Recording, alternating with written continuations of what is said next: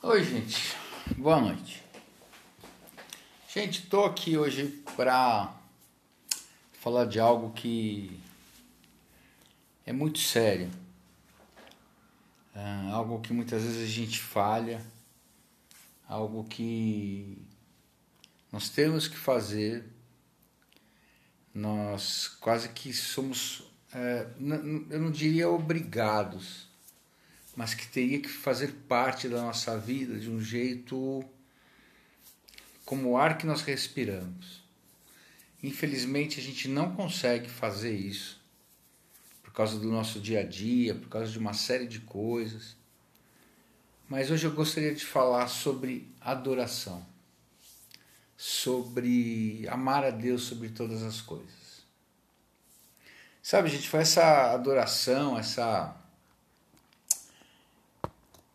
como eu posso dizer, essa vontade de servir que nos impulsionou a abrir esse lugar digital de culto.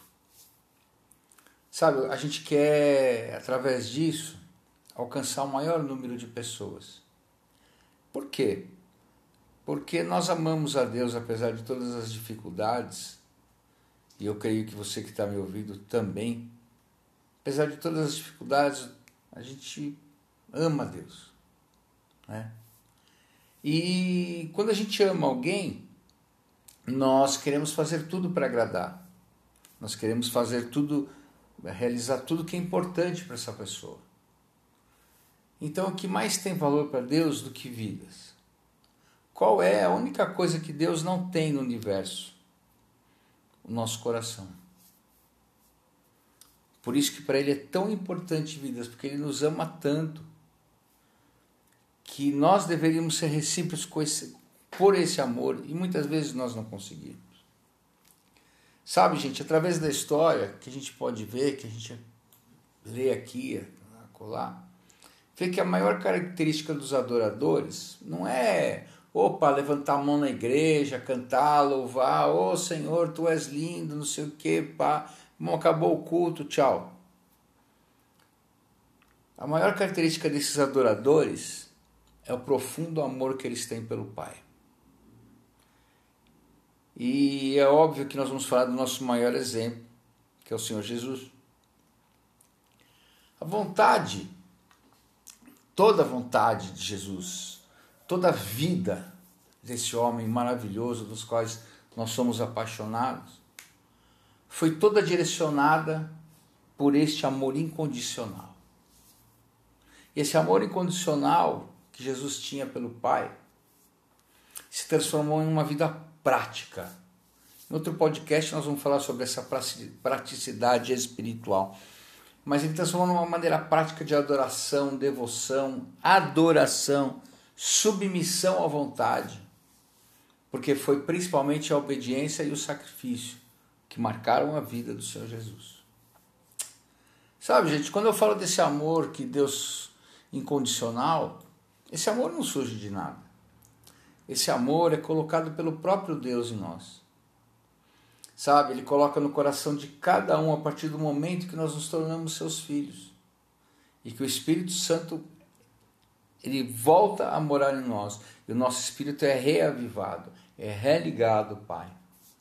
E isso acaba nos levando a uma comunhão que não pode ser quebrada por nada neste mundo, nada. É um amor sobrenatural que brota, que nasce da própria presença do Pai em nós e que nos faz amar Ele acima de tudo. Mas a única coisa que pode quebrar este amor somos nós mesmos. E nessa hora eu pergunto para você: uh, o que é amar a Deus para você? O que é amar a Deus? E o quanto você o ama? Dá para medir? Não sei. Nós, eu meço de um jeito, você mede de outro. Alguma coisa que Deus te pede, você não consegue fazer, como eu também não consigo, outras eu consigo. É uma coisa que você tem que responder para você mesmo. Mas é importante isso. Deixa eu te falar algo. Nós sempre temos que tentar rever os fundamentos do nosso amor em Deus. Porque passar por provações também é adoração é uma resposta ao amor constante de Deus, porque provações faz parte da vida. Elas vêm para nos fazer crescer, para nos. É o nosso dia a dia. Né?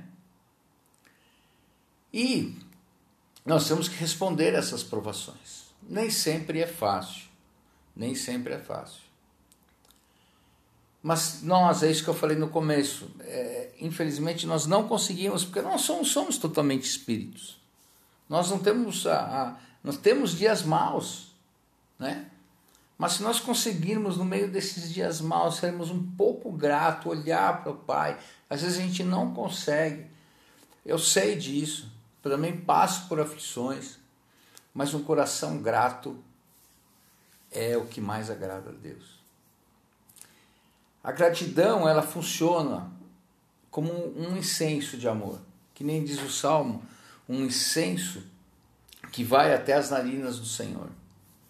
E esse incenso é, prova a Deus que nós o amamos acima de todas as coisas.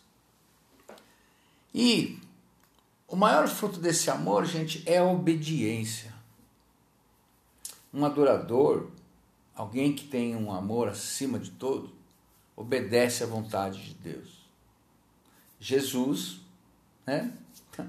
Assim o fez. Era o prazer, Jesus repetiu e repetiu, repetiu, repetiu, que este era o seu prazer maior, fazer a vontade do Pai, acima mesmo da sua vontade natural. A palavra nos diz também que ele foi obediente até a morte, morte de cruz. A vida de adoração de Jesus não foi regada de conceitos que muitas vezes impomos a nossa adoração. E muitas vezes a gente não consegue é, responder de uma maneira clara, né? O Pai, é claro, todos estamos aprendendo, né? E ela não foi regada de, de, de música, de palavras, mas sim foi regada no amor incondicional, de amor, de amor expresso em obediência. É a obediência requisitada por Ele, que é o que mais agrada ao Senhor, é a obediência, porque Ele sabe que se nós obedecermos a Ele, nós seremos felizes. Mas nós não sabemos disso, por isso muitas vezes nós não obedecemos. Muitas vezes nós obedecemos porque nós não sabemos que isso ia ser o melhor para nós, mas Ele sabe. Ele não tem, Deus não tem problema de ego. Olha, me obedeça. Não, Deus não tem problema de ego. Nós temos. Muito. Sabe, os aspectos anteriores podem ser gerados em nosso coração, sabe, como obediência, é, adoração, ele só é gerado em nosso coração por uma coisa: fé. Adoração ao Senhor é fruto da fé. Sem crermos de uma maneira total em Deus, nós não poderemos adorá-lo como Ele é, digno de ser adorado. Podemos ter muita gratidão e até ter muita obediência. Preste bem atenção nisso. Mas eu sou grato, eu sou obediente.